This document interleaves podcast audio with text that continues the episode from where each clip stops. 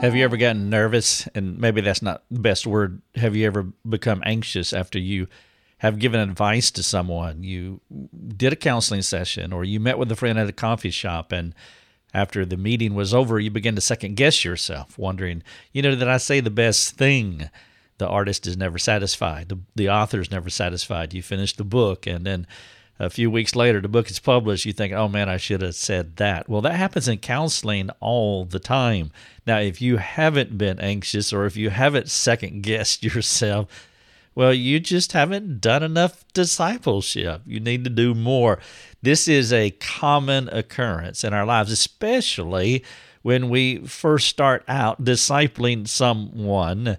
And so I want to talk about that in this podcast. Because question did come up uh, we were talking about this on our in our mastermind program among our students about when you give advice because everybody's at a different spot, and sometimes you can feel a bit tentative or fear, fearful when you're counseling and you're just not sure if you said the right thing and then you say it and then you go through this whole second guessing kind of thing and sometimes a counselor will second guess the counseling that they provided. They're just not sure that they gave the best advice. Whenever you are discipling, counseling, or advising someone, and all of those words are synonyms, I know that you can pull them apart and make them mean specific things to the word, and I'm okay with that. But in another sense, they are synonyms, and so I put them together in a word cloud because I want to make sure that I cover all of you you're either discipling or counseling or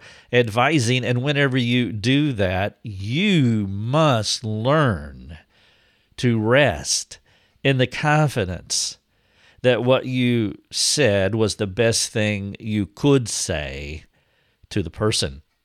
Welcome to the Life Over Coffee podcast. I'm Rick Thomas. I'm so glad that you are here. You're listening to episode 251. The title of the podcast is The Absolute Best Counseling That You Can Give Anyone. I'm talking about having a kind of faith in your soul care to where you can rest in the confidence that you have said the best that you could say. Now, you can do that if you do. I'm going to give you four things that I want you to consider. And if you live within these four parameters, then you have done the best that you can. And so, wherever you are in your sanctification journey, I hope that you will not just listen, but you would really take your soul to task and make sure you understand what I am saying and that you measure yourself to make sure that you do fall within these four parameters. And if you fall within them, or you can look at it like a four legged stool. If you sit on this four legged stool, you will have a firm foundation, and the advice that you give will be the best advice that you can give according to where you are at this moment. I will talk a little bit later in the podcast how you will give better advice in the future. And I hope that you do. Whatever advice that you give today, you will give better advice in the future. You better, because that means that you are growing, maturing, learning more about God, growing in your faith. I am old enough now to look back over about 40 years of salvation. And I, I think about some of the things that I said decades ago that I just wouldn't say today. It's not where I am with the Lord but I can rest in where I was back then. And I did the best that I could uh, with the information that I had, the maturity that I had, and I'm comfortable with that. But I do counsel differently today, and, and, that will happen. And so you do have to wrestle with that. If you want to read what I'm sharing with you, then go to our website, rickthomas.net, look for episode 251 under the Life Over Coffee drop down, the podcast drop down, and you'll see all all 251 of these podcasts and so you can listen for a long time but this is 251 the absolute best counseling that you can give anyone. And if you want to read the show notes, well, I would love you to do that. They're sitting right here for you, they are free to you.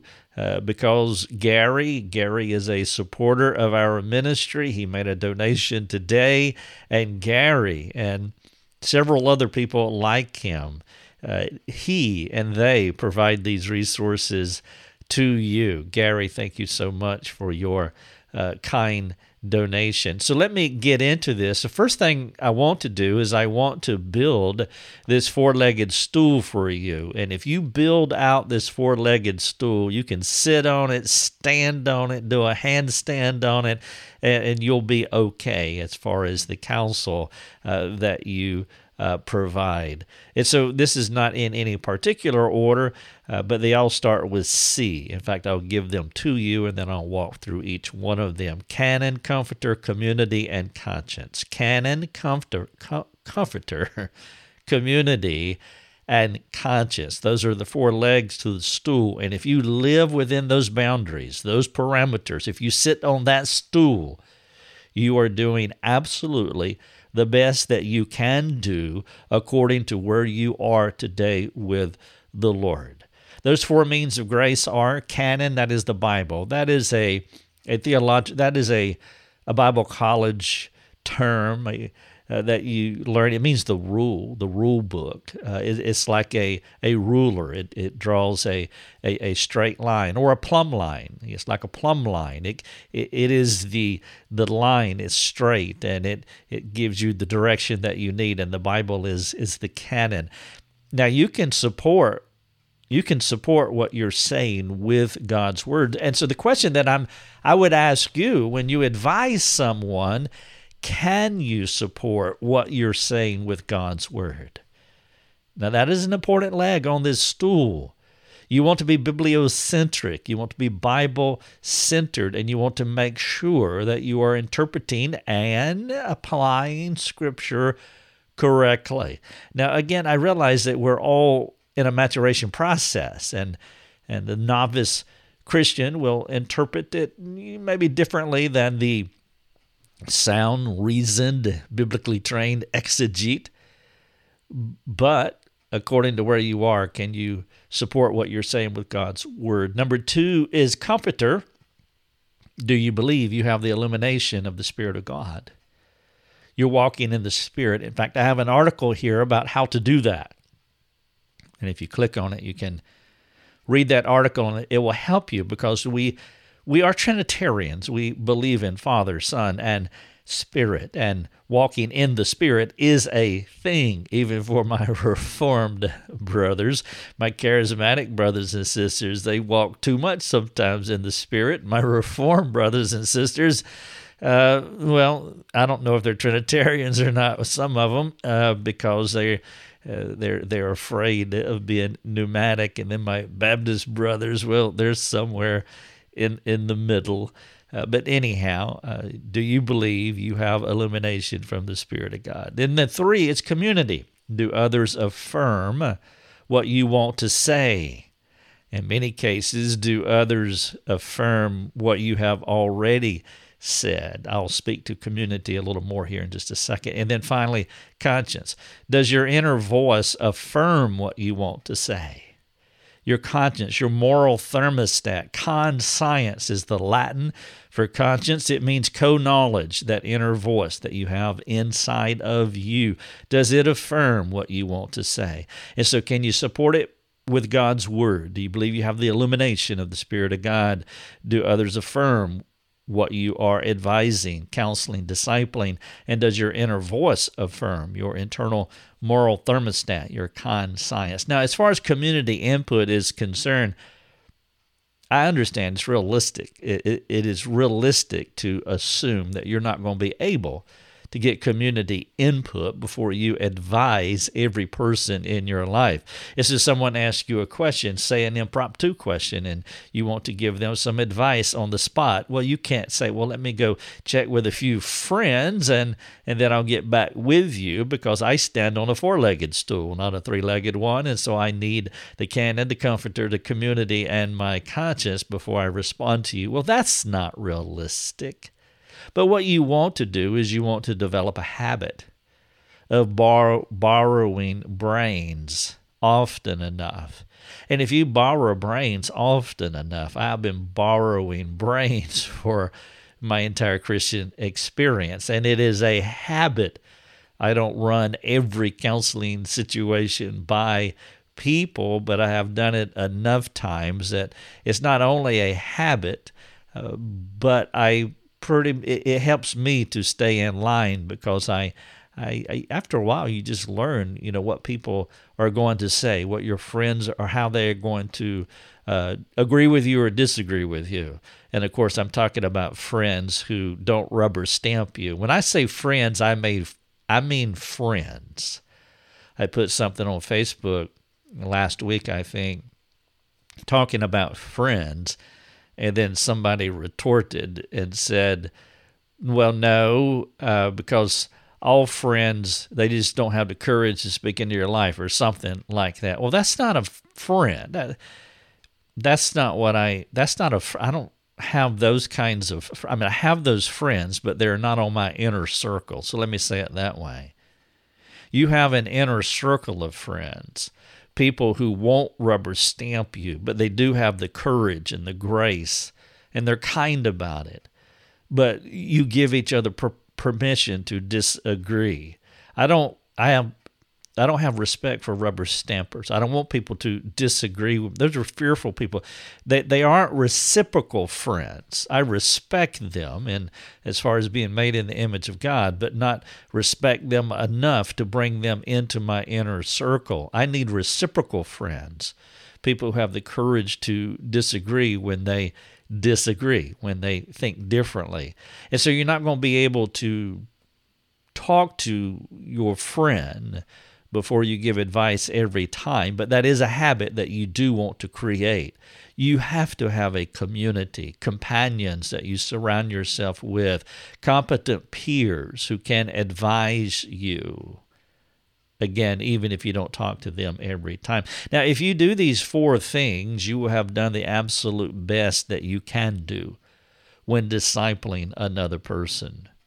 The beauty in this fourfold balancing act is that they work together to keep you from straying outside the lines of poor advice.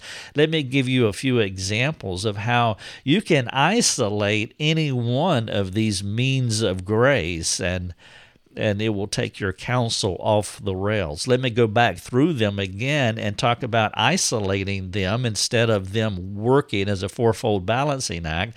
And if you do isolate them without integrating all of them at the same time, uh, you could provide, you could give bad counsel. And so the canon, the Bible, well, you can misread it. You, you can misinterpret God's word. You can take scriptures out of context. It happens every day, literally. It has happened every day since the publication of the Bible.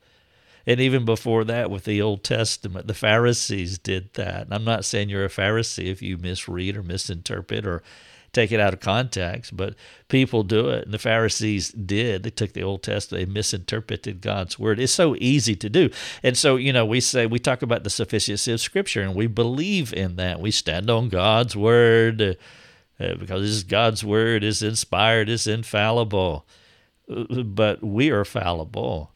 And so, if you just take the Bible and isolate it outside of these other three means of grace, well, uh, you could your counsel could go into the weeds quickly. Comforter, you can drift into subjectivism, leaning too heavily on emotionalism and, and it's not this it's not the spirit that you are that is illuminating you. And and you could and I, have I've had I've I've counseled both of these people. The person well you know God's word says and it's like uh well that's kind of a weird interpretation. Or then and I've heard a lot of this you know the spirit of God was leading. And I, I, see this a lot when somebody has an idea, something that they want, and then they, they start seeing signs everywhere you know, well, you know, this person said this to me and that person said that and then this thing happened and they're reading into it. And and at best is subjective. is subjective. And that's why you need this fourfold balancing act here emotionalism and subjectivism. Uh, it is a common Christian experience, the comforter. And then community. And for example, some, some people will say, Oh, I don't think others can help me. Or maybe they haven't benefited from sound one anothering. Maybe they don't have those internal, those, that close circle that internal relationship, the, the closest inner ring of your relationships, reciprocal relationships, maybe they don't have those companions. Maybe their friends are our Facebook friends. Maybe that's what friends means to them because they don't have anybody in their real world, real space, in their face, uh, lovingly and competently and courageously uh, having a reciprocal relationship. So that happens too. And then there are other people who really don't want to hear what what somebody's going to say because they have something that they want and they know if I go and share this, well, you know, if I share this with Rick, he's going to talk me out of it. He'll have a different opinion. And so they just don't want to hear it. And so they, they cut that leg off of their stool. And then uh, the fourth one is conscience. Your inner voice can mislead you. I saw a church sign many years ago that said, always obey your conscience. And I just thought, oh my, oh my, please take that off your church sign. I mean, the people that flew planes into the Twin Towers were obeying their conscience. They were doing what God told them to do, more or less. Your conscience can be hard, it can be soft, your conscience is manipulatable. And, and one of the more common errors that people make in, in giving counsel is they map their experience over the person that they're talking to. And so when they hear something like, and it's typically trigger words, usually around abuse. And so a person who has been abused, a person who's going through a divorce, and they're counseling somebody in a similar situation, and they just boom, man, they just start mapping their experience over that person rather than giving them advice as a unique individual that's different from uh, from the person that's giving advice. And so they're mapping their experience and their inner voice. Uh, they haven't settled this thing in their soul about what happened to them. And so you can take each one of these four things and you can pull them out and isolate them, and you can take your counseling right off, right off the rails. Now, there is an element of subjectivity in all counseling. And, and so you do need to understand that. You don't want to overthink uh, what you're doing. You don't want to overthink your counseling. Just think yourself silly. Uh, think yourself into circles like a dog chasing its tail. And so you have to embrace the subjective element of giving advice to another person. I'm not talking about being sloppy. Again, I'm just giving you four rails that you can sit on or four legs of a stool that you can sit on uh, that will keep you within certain boundaries. And so I'm not talking about sloppiness here, but even with all of that said, there is an element of subjectivity to all of our advice giving, and you have to embrace the subjective element, not be scared. You have to step into the pneumatic opportunity entirely. Now, being pneumatic, pneumatos, pneumatology, the doctrine of the Spirit, pneuma, air, pneumatology, the study of the Spirit. So when I say being pneumatic, I'm talking about walking in in the Spirit. It's not a blind trust, but a biblically informed one. Again, you're working within the four means of grace that I have outlined for you. And those means are the boundaries that you want to stay within. And you will have to work to rest. Work to rest inside those parameters. Each of the four elements of sound decision making alone. Again, it can steer you in the wrong direction, but when you're accessing all four of them, you are doing the best you can do. Now, here's another thing because you are a unique counsel giver, giver what you may advise will differ from the next person. And so your friend Biff, he's going to offer counsel to the same person. Let's say Biff offers counsel to the same person that you just got through advising, guess what? Biff is going to do it differently from you. And so you want to make sure that you don't fall into the temptation of comparing your advice to the next person you use these four means of grace and don't get into a mind game about what someone else would say. Some of our students will do that in our mastermind program, especially when they come in on the front end. Well, how would Rick answer this question? Who cares how Rick will answer this question? How will you answer this question according to these four means of grace? To your own master, you must stand or fall. It's your faith not mine, not another person. You don't rest in someone else's relationship with God, but you rest in your own. There is no question that the next person would advise the same individual differently from how you did. That's because they have a unique faith and personal walk with God that has brought different perspectives and experiences in their life different amounts of training, different kinds of Bible training. They're a, they are at a different place in the sanctification process. You can think of it like mile markers on the interstate. Each person is at a different mile marker, which influences what they would say to someone.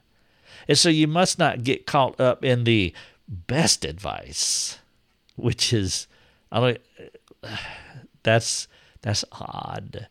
But you have to rest in the absolute most perfect counsel that you can give, which you will do if you measure what you say against these four means of grace that I have outlined for you. As you think about the mile marker strategy, you perceive within that metaphor the implication that your counsel will be different in the future. You're, and I, I talked about this earlier. And so the counsel that you do give today will be different in the future because you are in this sanctification process. Everything that you think and believe today will not be identical to your future perspectives and understanding and relationship with the Lord. Or let me state it this way I hope not. You should always be maturing, growing, changing, evolving I have provided counsel years ago that I would not do today. But that's not a call to worry about your incomplete sanctification today. Because some people do fall into that trap. When I learn more, when I get smarter, well, okay, you you you you you're chasing something that's going to be really hard to identify. And so don't fall into that trap. Just thank God that you're going to be smarter tomorrow than you were today. And next year, you're going to be even more so. And your counseling will get better. And there's another aspect here, by the way.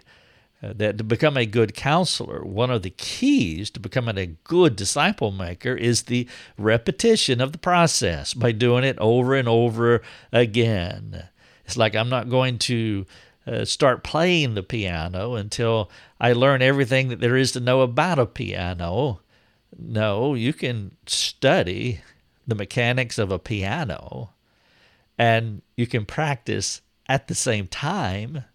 And that's what you should be doing about as far as giving advice and helping your friends. Now, there's another trap that a disciple maker will jump into, and that's the results of their soul care. This kind of person sees the counseling formula as this watering, planting, growing. Watering, planting, and growth. They interpret this as proper counseling. That is a false formula. There are only two parts to what you're supposed to be doing as far as providing outstanding advice and that is according to 1 Corinthians 3 uh, 1 Corinthians 3 6 that's watering and planting. That's it. That's your job. Your job is to practically share the good news according to your unique relationship with God, your understanding of His Word, and input from the body of Christ as you have opportunity to talk to your friends. If you believe that transformation is the final vote, the person's transformation, that the individual changes. You talk to your teenager and he changes. And if you believe that the results, the growth, is the final vote about the quality of your counseling, you're going to be disappointed most of the time. If you push this perspective too far, in fact, if you push it too far, you'll start manipulating the counseling because you're more interested in the outcome than being obedient to the process. And there's a lot of folks that they have that false formula watering, planting, and growing. They have to see growth. And the person doesn't change. They start putting pressure on them. Well, they can put pressure on themselves by guilting themselves and manipulating their own minds because, well, I should have said this, should have said that, shouldn't have said that or they can start manipulating the other person, forcing righteousness on someone. But if you follow the process that I outlined here, the counseling will be excellent, regardless of how the person receives it or reacts to it. Again, to your own master, you must stand. You cannot measure your counsel by how others would do it or the results you hoped would happen. The truth is, there is an air of arrogance in the person who affirms his counseling based on the results. For example, quote, that was not a good counseling session because such and such outcome did not happen.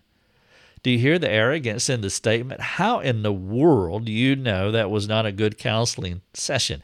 How do you know what the Spirit did or didn't do inside that person's heart. That's like the preacher saying that, well, you know, it just, I didn't, it wasn't a great sermon. And he's, he's saying that. Now, maybe it was a lousy sermon because he's a lousy exegete, but stay with me here. Let's just say it was. Uh, it was a proper sermon. And he says it wasn't a good sermon because he's measuring it by the reaction of the audience. And then three months or three years later, someone walks through the door and they recount that sermon that he preached way back then and said, You wouldn't know this, but God did this in my heart and it, it just changed my life, and I just want to tell you that. Do you hear the arrogance in the person that says, Well, that was not a good counseling session based on such and such out because the outcome did not happen? I'm not saying that there aren't ever things that you can't do better. But in context of what I am saying, be careful about self judgment.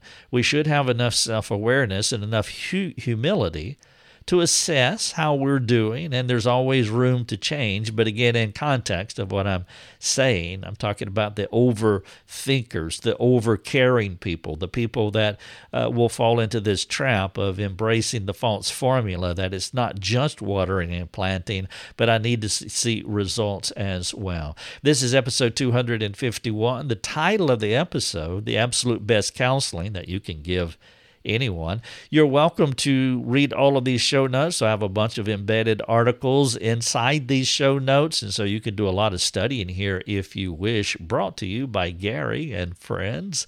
And so please do that. Here's uh, some here's the call to action, some questions that I want you to think about.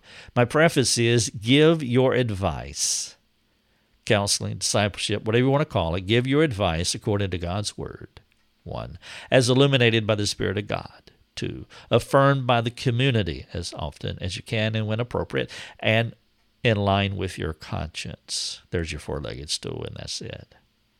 Now, question Which one of these four means of grace gives you the most struggle?